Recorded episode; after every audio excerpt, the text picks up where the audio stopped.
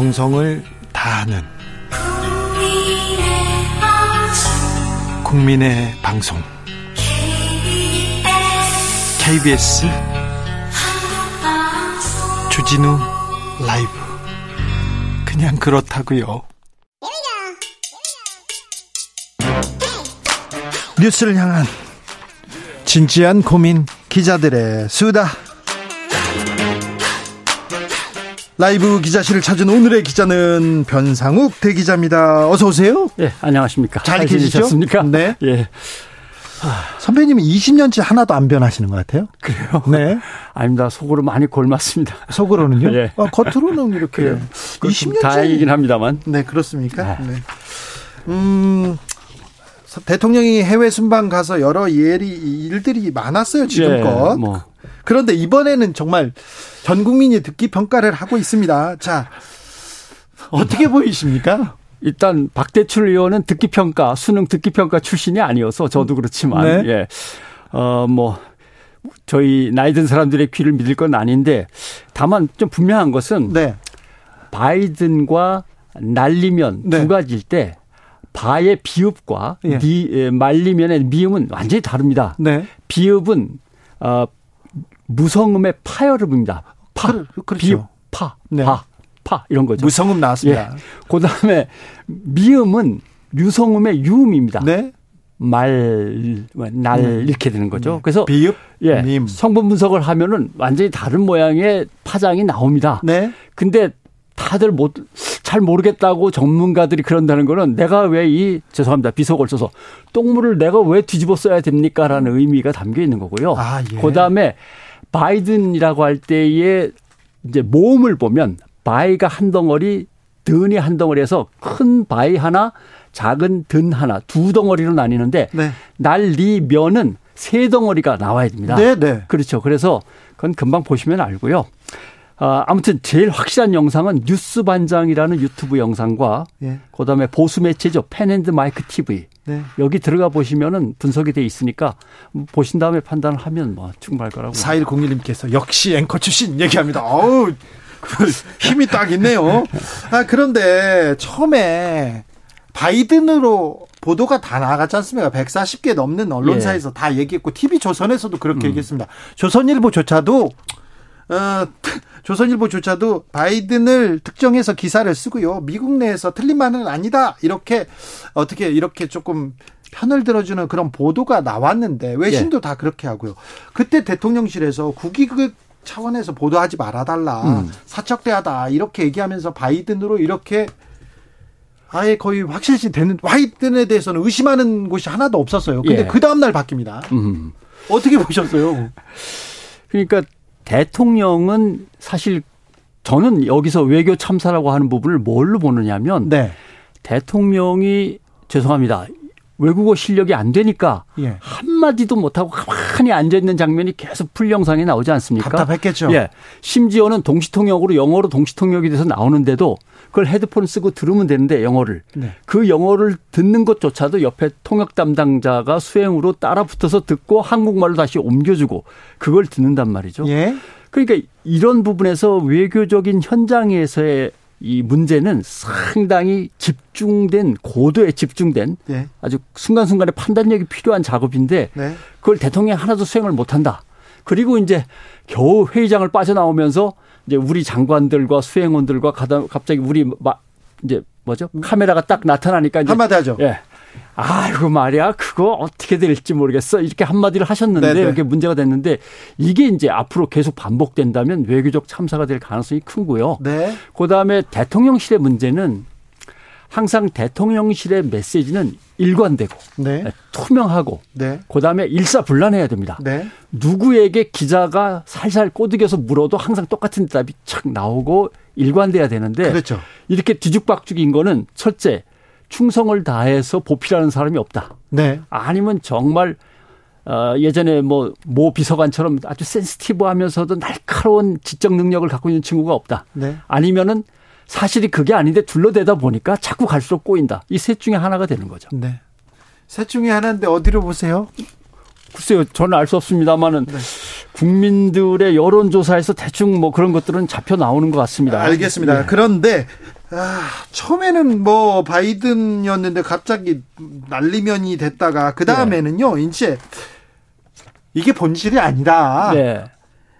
막말이 본질이 아니고 이게 MBC가 문제다. 언론이 음. 문제다. 이렇게 해서 진상 조사가 필요하다. TF팀까지 꾸렸습니다. 계속 굴러갑니다. 예. 이 점은 어떻게 봐야 됩니까? 아, 그 점은 저는 이렇게 봅니다. 분명하게 얘기를 드리면 이것은 국회에서 여와 야가 함께 예, 방송통신을 관장하는 예, 상임위원회하고 예. 그다음에 외교 문제를 관장하는 상임위원회하고 함께 모여서 필요한 사람을 불러가지고 네. 따져 묻고 음성 전문가들을 불러서 분석한 자료를 갖다가 복수로 받아보고 체크하고 이렇게 해서 궁금하면 해결하면 되는 거지. 예.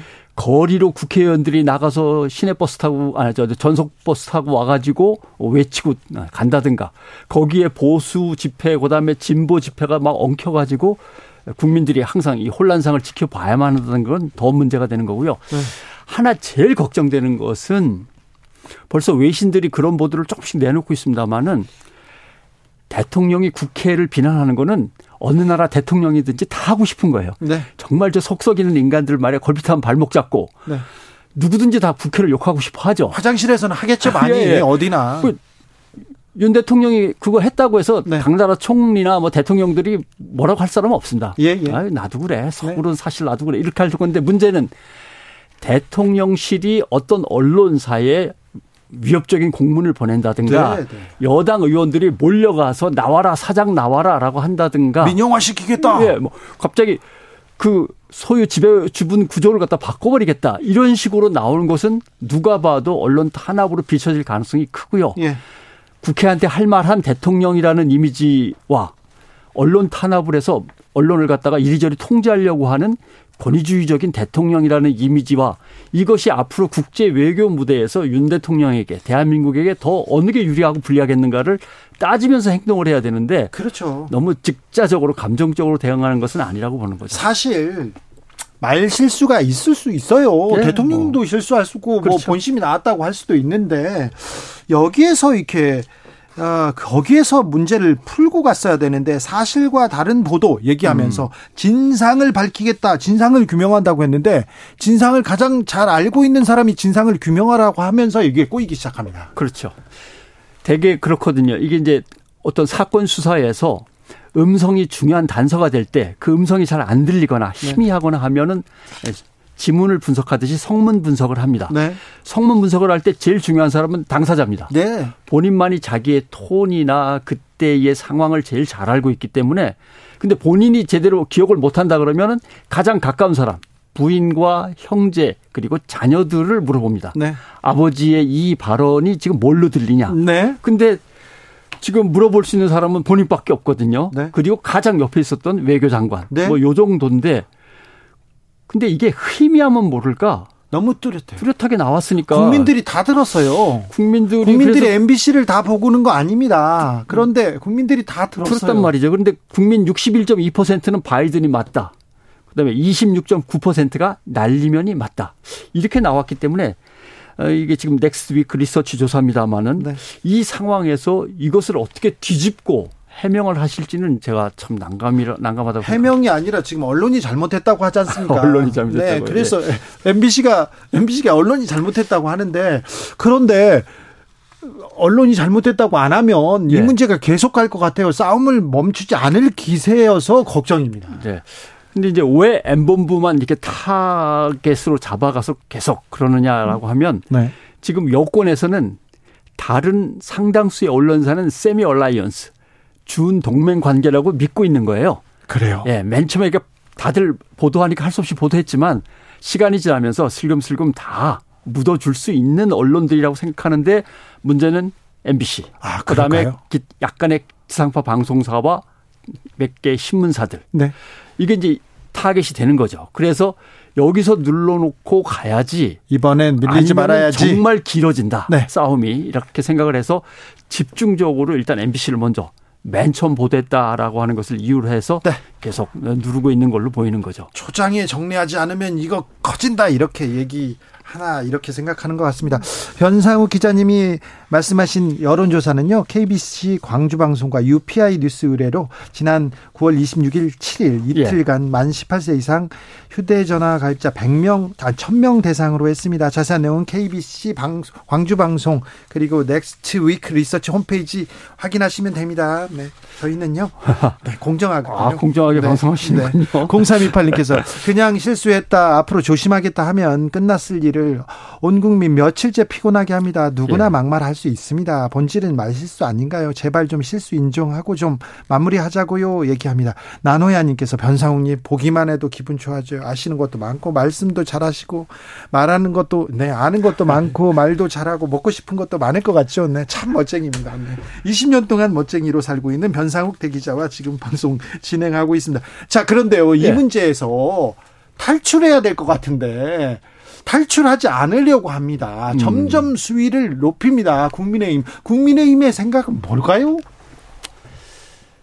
국민의힘 생각은 일단 총선을 바라보는 듯합니다. 네. 예. 여기에서 나름대로 기선을 제압당하면 총선에서 불리하고 네. 그다음에 아마 이것이 윤석열 대통령과 국민의힘의 관계를 결정짓는 한 분기점이 될 수 있습니다. 네. 왜냐하면 윤석열 대통령이 여기서 이걸 넘어서지 못하고 지지율이 계속 하락한다면 네. 국민의힘도 일부에서는 그런 의원들이 나오고 있습니다만은 거리를 둘 수밖에 없습니다.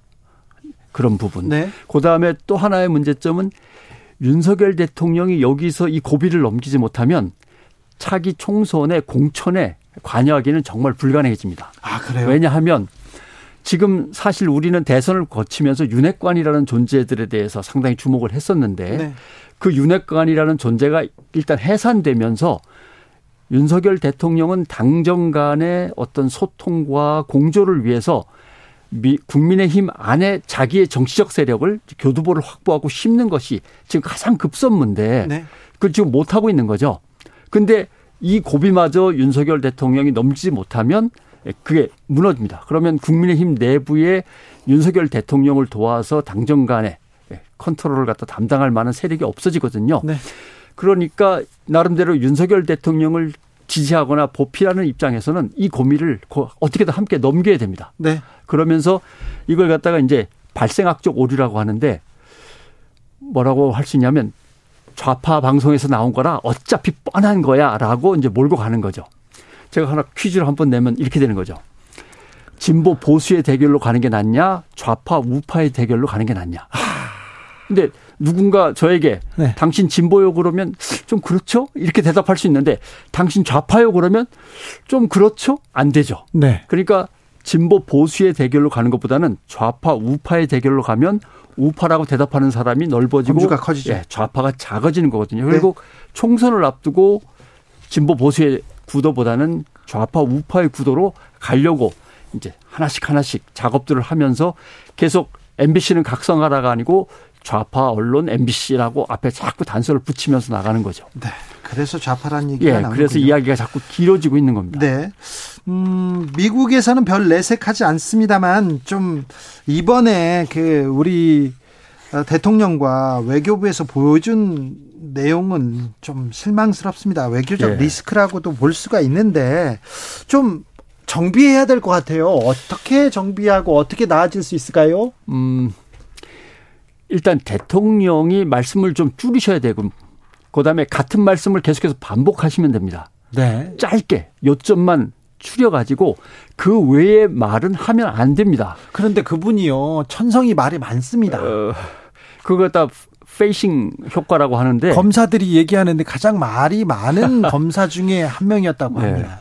누구나 마찬가지죠. 제가 언제 한번 얘기 드린 적도 있는 것 같은데 pacing 효과라는 건 뭐냐면 내가 말을 많이 하면 그날 소통이 잘 됐다고 착각하는 겁니다. 아이고.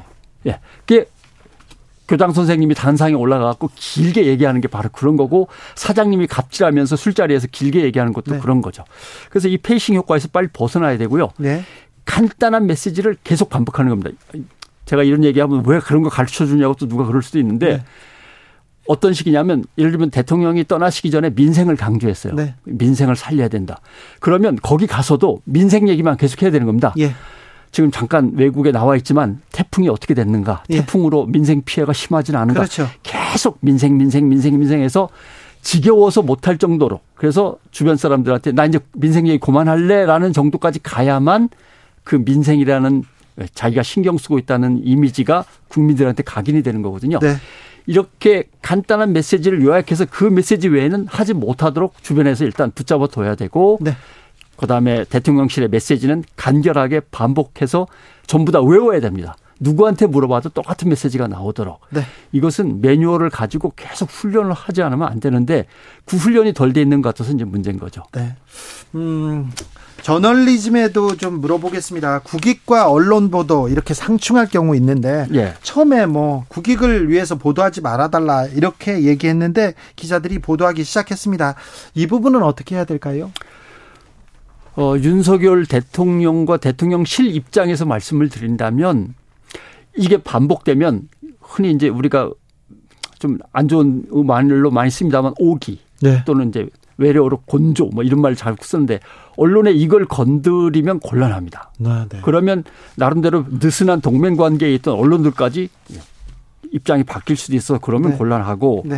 그 다음에 결국은 정직하고 진실한 게 최고의 정책입니다. 예. 예. 그래서 미국 같은 경우도 외교적으로 전 세계의 비난을 받을 수 있는 그런 이슈가 있을 때 언론이 이걸 보도했는데 네. 정부가 이걸 가처분 신청으로 막아놨는데 결국 대법원의 판결은 정부는 사전 통제의 권한이란 없다. 네. 중요한 이슈에 대해서 그리고 헌법 정신에 상당히 위배되는 심각한 사안이고 정부가 이걸 갖다가 보도를 막을 충분한 합리적 이유를 찾지 못한다는 이유로 미국 대법원도 국익에 대해서는 정부가 나서서 막을 수 있는 권한이 없는 것이다라고 이미 판결이 나와 있는 거고요. 네, 그렇죠. 다만 이런 판결들을 차용해서 우리가 얼마나 쓸 수 있느냐는 사실 뭐 나라마다 상황이 다릅니다만은 네. 대통령의 말실수를 가지고 안 돼라고 140개 언론이 이미 보도했는데 그걸 마저 틀어막으려고 하는 것은 문제가 있는 거죠. 알겠습니다. 네. 말씀 잘 들었습니다. 네, 네. 고맙습니다. 변상욱 기자님께서 어, 설명하다가 좀 어, 말씀하셨던 어, 덕물 같은 건 좀 죄송합니다. 그리고 곤조는 근성의 그 말이었는데 그 말도 저희들은 네 저는 사과합니다 바로. 심하면 그런 말들을 쓰는데 네. 사실 그런 걸 건드리면 안 된다는 네, 말씀. 네, 알겠습니다. 네. 저는 네 오늘 감사합니다. 고맙습니다. 네, 네. 변상욱 대기자였습니다.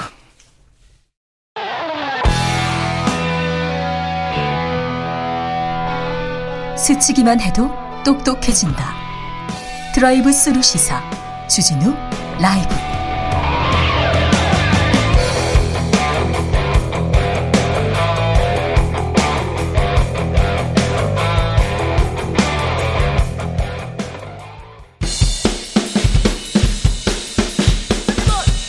틱탁 틱탁 틱탁. 현란한 입담의 환상 드리블 오늘 이 뉴스를 주목하라. 이슈 티키타카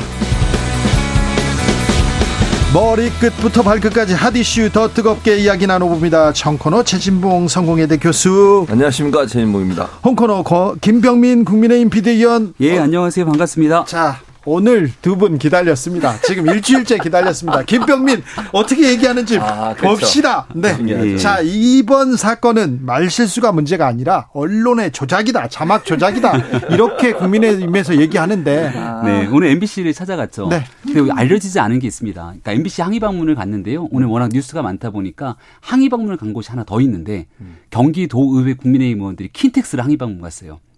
또 이화영 얘기하는 거야? 대표가 아직도 킨텍스 대표로 있어서 이화영 네 이화영 전 부지사는 구속됐습니다. 네, 구속됐는데 아직도 킨텍스 대표로 있는 걸 모르시는 분들이 계실 것 같아서 그런 여러 군데의 항의 방문들을 지금 정의를 구현하기 위해 지금 여러 일을 하고, 하고 있다 겁니다. 이렇게 말씀을 드리고요. MBC에 관련된 내용들은 이미 뭐 너무 한 일주일 내내 이 얘기를 해서 다들 이제 귀에 인이 박히지 않을까 생각하는데 그래도 김병민의 얘기를 듣고 싶대요. 지금 정치자분들. 자, 자 들어봅시다. 예, 아니 시작하는 과정에 그 지난주 목요일에 있었던 내용들을 들었을 때 저는 처음에 국회라는 단어는 선명하게 들었습니다. 네. 그리고 나서 뒤에 뭐 XX도 있고요. 그 내용은 잘 그냥 이렇게 쓱 지나가서 X 팔린다도 좀 들리고요. 어, 네, 그 XX도 면, 부인하시는 거예요? 면이 상한다. 요 얘기도 네. 명확하게 네. 들리더라고요. 네. 그러니까 국회에다 또 자막에서 바이든을 집어넣고 면이 상한다라는 내용들을 조합하면 내용이 잘 이해가 안 가서 그때도 이게 무슨 내용이냐라고 물어보니까 목요일 오전 9시 반경 국회 앞에 모여있던 정치부 기자들도 잘 해석이 안 된다 이렇게 얘기를 하고 있었거든요. 근데 그거를 딱 가로 열고 미국 국회 여기에 대한 내용들 그리고 바이든이라고 특정을 짓기 어려운 내용들을 아, 자막으로 만들어서 보도했던 문제를 제기하고 있는 이만큼 여기에 좀 정리해서 MBC도 왜 이런 보도를 했는지 아, 정리를 좀 했으면 좋겠다. 왜 근데 국민의힘은 음. 왜 네. MBC만 문제 삼습니까? 다 바이든이라고 보도한 140여 개 언론사가 있고요. 아. 이 부분에 대해서는 네. 다 그분들이 MBC를 보고 그렇게 바이든이라고 쓴 게 아닌데요. 최초 보도에 대한 내용들 하나 뭐 많이 얘기를 했으니까 두 번째 MBC 내에 있는 제3노조에서 자체적으로 문제를 계속 삼고 있는 겁니다. 그러니까 내부에 우리가 또 그분 그분들은요. 네. 근데 이, 이분들을 네, 말씀 한번 해보십시오. 네네. 네. 어떤 분들인지. 네. 네. 그렇게 이 이 사 이분들 이렇게 규정 짓기는 저는 어려움이 있다는 생각이 드는데 내부에서 나왔던 주장들도 있으니만큼 여기에 대한 진실들을 확실히 바로잡고 갈 필요가 있겠다라는 말씀을 같이 드리는 것입니다. 자, 김병민 음. 비대위원이 설명을 네. 잘 못하는 걸 보니 나 그런 이슈는 처음 봤어요. 김병민 의원, 네, 네 김병민 의원님 좀 다른 얘기 하고 싶어하는 거 처음 봤습니다. 신방과 교수로서 네. 이 문제 어떻게 보시는지 최진보 교수님. 심각하죠. 저는요 언론의 압박을 가하는 거 언론 탄압이라고 볼 수밖에 없어요. 아니 어떻게 국민 국민의힘 의원들이 MBC를 찾아가지고 그렇게 또 뭐 아까 박대출 의원하고 이렇게 인터뷰하는 거 제가 오면서 들었는데 라디오에서 그게 무슨 지분을 팔아가지고 민영화, 민영화 문제는 예전부터 계속 나온, 그건 계속 나왔다가 안 됐던 거예요. 계속 공영방송으로 남아있게 되고, 그건 MBC 입장에서 엄청난 압박이 되는 겁니다. 그런 말씀을 하신 건 저는 저는 대단히 부적절한 말씀이라는 생각을 들고요. 또 하나 MBC 같은 경우에 지금 국회의원들이 찾아갈 뿐만 아니라 대통령, 가 대통령실이죠. 대통령실에서 보냈어요? 공문을 보냈어요. 정말 이건 저는 처음 봤어요. 아니, 그러니까 대통령실에서 답변하라고 질의서를 보내요 언론사에. 대통령 비서실 이게 말이 됩니까 이게? 옛날에 압박인 거지 압박. 이건 압박이에요. 누가 봐도 압박일 수밖에 없다는 거죠. 예를 들어서 이렇게 얘기할 수는 있어요. 언론의 보도 태도에 대해서 이런 부분이 잘못됐다고 생각합니다.라고 대표인이 논평을 하고 그럴 수 있다고 저는 봅니다. 뭐 다른 의견이 있다고 하면 그러나 언론사에 답변하라고 질의서를 보내고 또 언론중재위원회나 다른 절차가 있음에도 불구하고 직접적으로 언론사에 압박을 가는 듯한 태도를 보이는 것은 대통령실로서 자체는 해서는 안 되는 일이에요. 왜냐하면 우리나라 최고 권력기관이 대통령실이잖아요. 그곳에서 언론사에 이런 압박을 보내고 뭐 또 일부 어떤 의원 박성중 의원이신가요? 언론 네. 보도에 따르면 사장을 뭐 그 의원실로 와서 네. 설명하라 이렇게까지 네. 말씀하셨다 하더라고요. 사실인지 아닌지 모르겠지만 그렇다면 진짜 큰 문제예요. 아니 지난번에 그 누구야 네. 어 누구죠 윤영찬 윤영찬 의원이 지난번에 어. 네이버 오라 그래가지고 그것 때문에 얼마나 국민의힘이 공격을 했습니까? 왜 의원실로 불러가지고 그 이해 관계자를 불러서 어 오라 나가라 하느냐 그런 논란 가지고 지난번에 문, 문재인, 문재인 정부, 때 네. 말씀하시는 거죠? 아니 문재인 정부 때 윤영찬 의원이 의원실로 네이버 관계자를 부른 적이 있었어요 현안 관련해서 그랬을 때 국민의힘이 엄청나게 비판을 했었어요 왜 그렇게 하느냐고 포털에 압박을 가냐 아니, 그렇죠 근데 지금은 더 심각해요 이 문제는 왜냐하면 언론사 사장을 어떻게 국회의원이 자기 방으로 오라고 합니까 어. 있을 수 없는 문제라고 저는 봐요 일단은 대통령실 문제부터 얘기하면 네. 대통령실에서 법적 조치를 하진 않았죠. 네. 문 재인 정부를 기억해 보면 당시 중앙일보였던가요? 김정숙 여사 해외 순방에 관련된 칼럼을 썼던 기자를 대상으로 아마 대통령실에서 음. 법적 조치를 했던 기억이 나는데 완강하게 여기에 대해서 문제를 삼았던 기억도 납니다. 그러니까 이런 일들을 비추어 봤을 때 잘못된 내용들을 정정 보도하거나 사실관계를 확인하기 위한 노력들은 저는 필요하다고 보는데요. 아니 그럴 수 있죠. 네. 그리고 민주당이 얼마 전에 했던 언론중재법이라고 기억들 하실 텐데요. 네. 이 MBC가 만약에 있지도 않은 사실을 왜곡으로 의도적으로 했다면 민주당은 그때 징벌적 손해배상제 하자고 막 법안 만들어서 야 국민의힘이 이렇게까지 갈 건 아니다라고 얘기했던 거 다 기억나실 겁니다. 그러니까 언론의 탄압이라고 하면 이런 징벌적 손해배상제 등 법으로 아예 우겨넣어서 꼼짝달싹 못하게 하는 걸 우리는 언론 탄압이라고 얘기를 하는데 지금 이 사안에선 대통령실에서 공문 보낸 건 꽤 정중하게 보냈던데요. 어떤 네. 경위로 그런 내용들을 만들었는지 그리고 두 번째로 미국의 미국 정부에도 그 내용들을 바탕으로 입장을 물어본 것 아닙니까? 사실이 명확하게 드러나지 않았는데 이런 일들에 대한 관계 확인들이 있었던 것이고요. 어, 국민의힘 입장에서는 이 문제를 가지고 MBC를 공격하는 것이 아니라 보세요. 그러니까 악의적이고 의도적으로 만약 이런 문제들을 만들었는데 아무런 문제 없이 지나가면 아니고 말고 식으로 지나갔을 때 어떤 일이 반복되겠습니까? 대통령 선거 때 무슨 일이 있었냐면 그때 MBC PD 수첩이었을 거예요. 누가 고발을 사주했나라는 제목의 프로그램이었는데 윤석열 당시 후보 막 넣어갖고서는 방송을 만들었는데 뒤에 배경음악에 아마 빅뱅의 거짓말인가를 넣었을걸요? 문제가 심각하게 커져갖고 방송 나가고 난 다음에 유튜브 영상 업로드도 못했던 적이 있을 겁니다. 그러니까 이런 일들을 정확하게 왜 그랬는지를 규명하고 갈 필요가 있는데 자꾸만 같은 일들이 반복되지 말자는 긍정적인 취지에서 나왔던 얘기들이 아닌가 생각합니다. 아, 긍정적인 취지라. 사회를 더 건전한 언론을 만들어 가자. 사회 언론한 네, 언론하고 압박이 아니라고 얘기를 하시는데 대통령실에서 지금까지 저는 전례를 본 적이 없어요. 제가 언론 학자로서 전 세계 어느 나라도요. 대통령실이나 아니면 뭐 국가의 최고 권력 기관에서 언론사에 이걸 해명하시오라고 해서 어떤 서한을 보내거나 질의서를 보낸 적을 본 적이 없어요. 처음이에요, 저는. 우리나라도 아, 이런 적을 본 적이 없어요, 저는. 외국에도 없습니까? 없어요. 이런 경우는. 그러니까 예를 들면 문제를 제기해서 뭐 지금 현재 언론중재위원회 같은 경우에는 언론 이제 언론사와 아니면 국가 기관이든 아니면 개인이 어떤 논란이 있을 때 거기서 중재를 하는 거잖아요. 그런 절차를 통해서 하는 거는 봤어요. 법적 처분을 하는 것도 봤고. 근데 언론 어떻든 언론 기관 입장에서는 대통령실에서 뭔가 질의를 질의가 아니지 문의를 해가지고 공개적으로 질의를 한 거잖아요 이거를 그럼 네. 그건 압박으로 느껴질 수밖에 없어요. 당연히 그럴 수밖에 없다고 저는 보고요. 두 번째는 아까 이제 계속 김병민 의원은 악의적이고 조작적인 보도를 했다라고 단정적으로 얘기하는데 거기 동의할 수 없어요. 왜 무슨 MBC가 어떻게 악의적이고 조작적인 보도를 했느냐. 지금 거기에 예를 들면 바이든한다가 아까 박두출 의원도 그 얘기 하시더라고요. 네. 본인도 명확하게 바이든인지 뭔지는 잘 모르겠다고 말씀을 하셨어요. 예. 제가 듣기로. 네. 그럼 바이든이라고 보도한 게 악의적이고 조작적인 거예요? 그건 아니라고 저는 보거든요. 왜냐하면 그게 예를 들어서 해석의 영역이라고 하면 듣는 사람에 따라 다르게 들릴 수 있고 초창기에 처음에 바이든으로 나간 것은 그 당시에 들었을 때 그렇게 들렸기 때문에 저는 적었을 거라고 생각해요. 그리고 MBC뿐만 아니라 다른 아까 말씀 140여 언론사가 동일하게 냈다고 하면 MBC가 보도 지침을 내려서 그렇게 하라고 한 것도 아니잖아요. 언론사들도 다 들어보고 대체적으로 바이든하고 들렸기 때문에 그렇게 썼을 것이고 그리고 나서 대통령실이 13시간 만에 해명을 했어요. 그 뒤에는 사람들이 다 언론사마다 가로 열고 거기다 날리면 같이 썼어요. 그러면 초창기에 처음에 그러면 바이든으로 나왔을 때 바로 얘기해가지고 날리면이라고 그는 가로수 넣기 하든지 그것도 아닌 상태에서 악의적이고 조작적으로 예를 들면 자막을 뭐 조작을 했다 이렇게 얘기하는 것은 이거는 지나친 정치 공세예요. 네. 두 가지 있다는 첫 번째 음. 역대 어느 정부도 대통령실에서 그런 방식으로 공문을 보낸 적이 없다 이렇게 말씀하시는데요.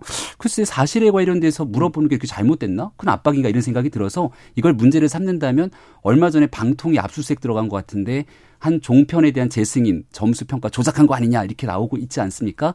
그 사안에 대한 진실들이 조금 밝혀지게 되면 언론에 대한 압박이나 탄압이 어떤 것인지를 좀 확인할 수 있을 거라 생각이 들고 그리고 교수님 MBC가 음. 보도를 했는데 음. 왜 MBC만 문제를 삼고 나머지 언론들 얘기 삼지 않냐고 하지 네. 않았습니까? 네. 여기 중요한 것은 제일 처음에 지라시가 돌아다녔잖아요. 밭이라고 해서 받은 글. 네. 근데 그 내용들을 바탕으로 사실 MBC가 그대로 거의 자막을 입히듯이 한 건데 이 내용이 어디서부터 시작됐는지를 확인할 필요가 있거든요. 우리가 기본적인 확증 편향이라고 프레임을 닫고 이런 방식으로 내용들을 들어보면 아 그렇게 들리나 보다 하고 나갈 텐데요. 네. MBC가 최초 보도를 한 상황 속에서 대통령실의 초기 대응들 해명이 조금 아, 명확하지 못했기 때문에 그 MBC의 보도 이후로 다른 그게 아쉬웠어요. 네, 순차적으로 보도했던 것들 많이 한 가지만 얘기하면 그게 받은 글을 MBC가 그대로 했었다고 하는 것도 김병민 의원의 개인적인 추측인 거예요. 네네. 네. 무슨 말이냐면 언론사 입장에서는 그 받은 걸 가지고 쓸 수가 없어요. 그리고 열심히 들어보고 자기들이 판단해서 그, 그 판단을 하는 거지. MBC가 이렇게 보도했다 이렇게 그걸 따라서 다른 언론이 따라가지는 않습니다. 다 뭐 취재를 하죠. TV조선도 바이, 조 바이든 바이든 대통령이라고 명시했거든요. 아무튼 대통령실 출입 기자들이 다 네. MBC를 좋아하진 않는데 MBC를 응원하고 대통령을 비판하고 있는 좀 이례적인 일이 있습니다. 김병민 예. 의원 이준석 전 대표 얘기하고 싶죠? 차라리. 아니요, 이화영 대표 얘기하고 싶습니다. 이준석 전 대표 얘기하고 싶잖아요. 자, 가기 전에, 어, 최진봉 교수님께서 네. 윤영찬 의원이 뭐 음. 네이버 들어와 이렇게가 아니라 어, 윤영찬 의원이 네. 어, 카카, 카카오, 카카오 들어오라고 아, 네, 그렇게 지시해서 아, 논란이 된 카카오를 잘못 말씀드렸 윤영찬 의원이 네이버 부사장 출신이어서 네. 이렇게 카카오를 들어오라 했군요. 네, 네. 네이버는 지금 성남 FC 아마 수사랑 또 여러 가지 알았어요, 알았어. 자, 그래서 이준석 전 대표 가처분 어떻게 됩니까? 오늘 재판에 그 전주혜 의원이 대표로 갔다 왔어요. 네. 전주혜 의원 또 김종혁 비대위원이 네. 갔다 왔는데요. 전주혜 의원이 딱 나오자마자 아 재판 분위기가 괜찮았다 이렇게 음. 얘기를 하더라고요. 그래서 시간이 조금 걸리겠습니다만은 이번 건은 당원 당규 개정이 과연 적합했는 건지 거기에 따른 비대위가 아, 정당한지를 묻는 아마 심리가 열린 거로 알고 있는데요. 네. 당원 당규 적법하게 개정이 됐던 부분들 문제 삼기 어려울 거라 아마 이번 가처분에 대한 결과는 어, 인용되기 어려울 거다 이렇게 저희는 생각하고 있습니다. 네, 뭐 일단 전주혜 의원은 그렇게 말씀하시겠죠. 물론 저도 저는 잘 모르겠어요. 어떤 경우가 나올지 왜냐하면 상당히 좀 논란이 될 수 있는 부분이 있어서 다만 이제 지금 김병민 의원이 그렇게 얘기하셨으니까 저는 이제 하나 약한 약한 가능성이긴 하지만 인용될 가능성이 있다고 보는 이유 중에 하나는 뭐냐면 1차에서 인용된 내용의 환경 자체가 바뀌지 않았다는 점이에요. 물론 음. 이제 당원 당규를 개정했기 때문에 절차적으로 문제가 없다고 주장할 수 있지만 사실은 그 당원 당규를 개정한 이유가 현행 현재 당 대표 대표를 몰아내기 위한 하나의 어떤 꼼수적인 차원이라고 법원이 판단을 한다고 하면 그 연장선상에서 당원 당규가 개정됐다고 볼 수 있기 때문에 네. 그 부분을 만약 인정한다고 하면 인용될 가능성은 전혀 배제할 수 없다고 봅니다. 아무튼 가처분 끝나도 또 가처분 할 건데 여기에 우리가 또 관심을 가져야 되나 이런 생각도 들고요. 네. 그래도 이준석 전 대표에 대한 윤리위원회는 열립니다. 아니요. 윤리위원회가 열리는 거죠. 네, 윤리위원회 열려요. 그리고 거기에 이준석 전 대표가 대상이 되는지 잘 모르겠습니다. 아, 그래요? 7시에 열리는 거로 알고 있는데 우리 지난 수회 때 있었던 국민께 큰 상처를 줬던 발언들이 있지 않습니까? 네. 그 해당 의원에 대한 내용들 뭐 이런 음, 기타적인 내용으로 윤리가 열리고요. 지난날 주말 때 이제 이준석 전 대표에 대한 징계 절차를 개시를 한 건데요. 그건 중징계 6개월 당원권 정지 기간에 자꾸 당원 또 당을 대상으로 좀 모욕적인 발언들을 하니 여기에 대한 의원총회에서 좀 못하게 해라라고 하는 발언들이 있어서 네. 징계 절차는 개시됐던 거고 이준석 전 대표가 과거에 대통령 회의 순방 가면 거기에 맞춰서 본인 제명할 거다 막 이런 얘기를 했는데 이런 발언들이 다 뇌피셜에 근거한 발언들이 아니었나 결과론적으로 아, 현재 입증이 되지 않나 싶습니다. 네, 윤리위도 밤에 음. 뭐 열리겠죠. 뭐 열리겠죠. 네, 열, 열리고 또 열릴 텐데 뭐요. 뭐 처음에는 처음에는 윤리가 인준석 전 대표를 징계할 거다 이런 얘기가 있었는데 지금 이제 그걸 안건을 안 하는 것 같아요. 그래요. 아마 이유는 윤석열 대통령 순, 어, 순방 성과가 좋았으면 아마 밀어붙였을 겁니다. 그런데 순방 성과가 이제 별로 없게 나오고 지금 비속어 욕설 논란이 있다 보니까 이걸까지 같이 했을 경우는 엄청난 부담이 될 수밖에 없어요.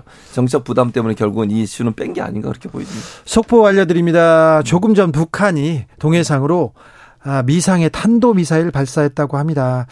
합동 참모본부에서 음. 지금 재원을 분석하고 있는데요. 북한도 계속 무력 시를 더, 더 해갑니다. 계속 위협을 위협의 수위를 높여 가는데 이게 진짜 중요한 뉴스죠. 예, 환율 네. 지금 계속 오르고 주가 떨어지고 이게 중요한 뉴스인데 이거는 네. 왜안 챙기고 국민의힘에서는 계속 윤리위 가처분하고 있고 거기 비서고 논란 이거 언제 벗어날 겁니까? 왜 북한이 미사일을 쐈겠습니까? 왜 쐈을까요? 내일 해리스 부통령이 방한하지 않습니까? 네. DMZ 방문이 예상돼 있고 또 일본에서 우리 한덕수 총리를 만나서 대통령이 우려를 어, 얘기했던 전기차 보조금에 관한 문제도 우리 한국 어, 자동차가 미국에서 생산될 때까지 과도 기정 측면에 대한 그 논의들 함께 이어가자 등에 대한 얘기들이 있어서 내일 윤석열 대통령, 해리스 부통령이랑 이런 국민들 삶에 관한 경제에 관한 얘기들 많이 나눌 겁니다. 그러니까 이 지금 있게 되는 국민의힘에서의 이 MBC 주장들로 인해서 이게 뉴스가 워낙 커지다 보니까 다른 내용들이 묻히는 것 아니냐 얘기를 하고 있지만 여전히 정부 차원에서도 오늘 있었던 이 주가 폭락이라든지 환율 문제, 아, 국민의 삶과 경제에 관한 문제를 해결하기 위해서 열심히 노력하고 있다는 말씀을 그러니까 다시 드립니다. 지금 말씀하신 것처럼 그 뒷부분을 열심히 했으면 돼요. 그리고 첫 번째로 이 문제는 사과하고 넘어갔으면 이렇게 큰 문제가 안 돼요. 예를 들면 뭐 비속어 논란이든 욕설 논란이든 뭐 다, 른 정상들도 하는 경우 있잖아요. 깨끗하게 사과하고 잘못됐습니다. 이런 네. 말씀을 좀 하겠습니다.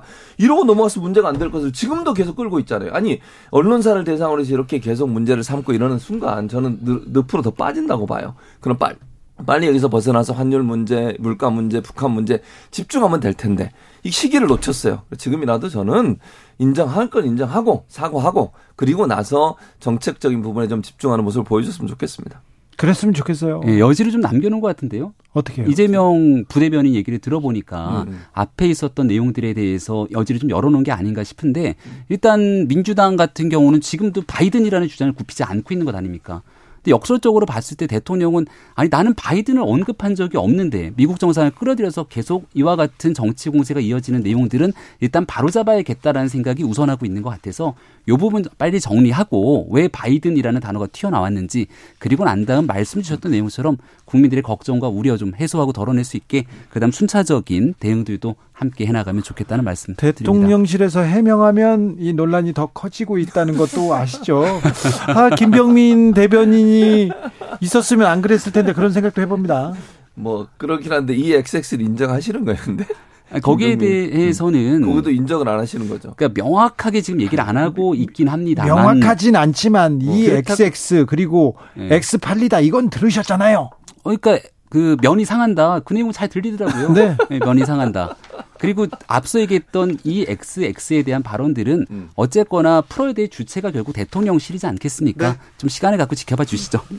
시간을 갖고 지켜보면 풀까요? 네. 해명이 또 논란을 또 키우면 안 되는데 이제 그만해야 되는 다음 주에는 이 얘기 안 했으면 그러니까요. 좋겠어요. 그러니까 저는 국민의힘이나 대통령실이 네. 너무 이 문제 가지고 계속 언론사를 공격하면 더 어려운 상황에 빠질 거라는 거 말씀드리고 싶습니다. 최진봉, 김병민 두 분 감사합니다.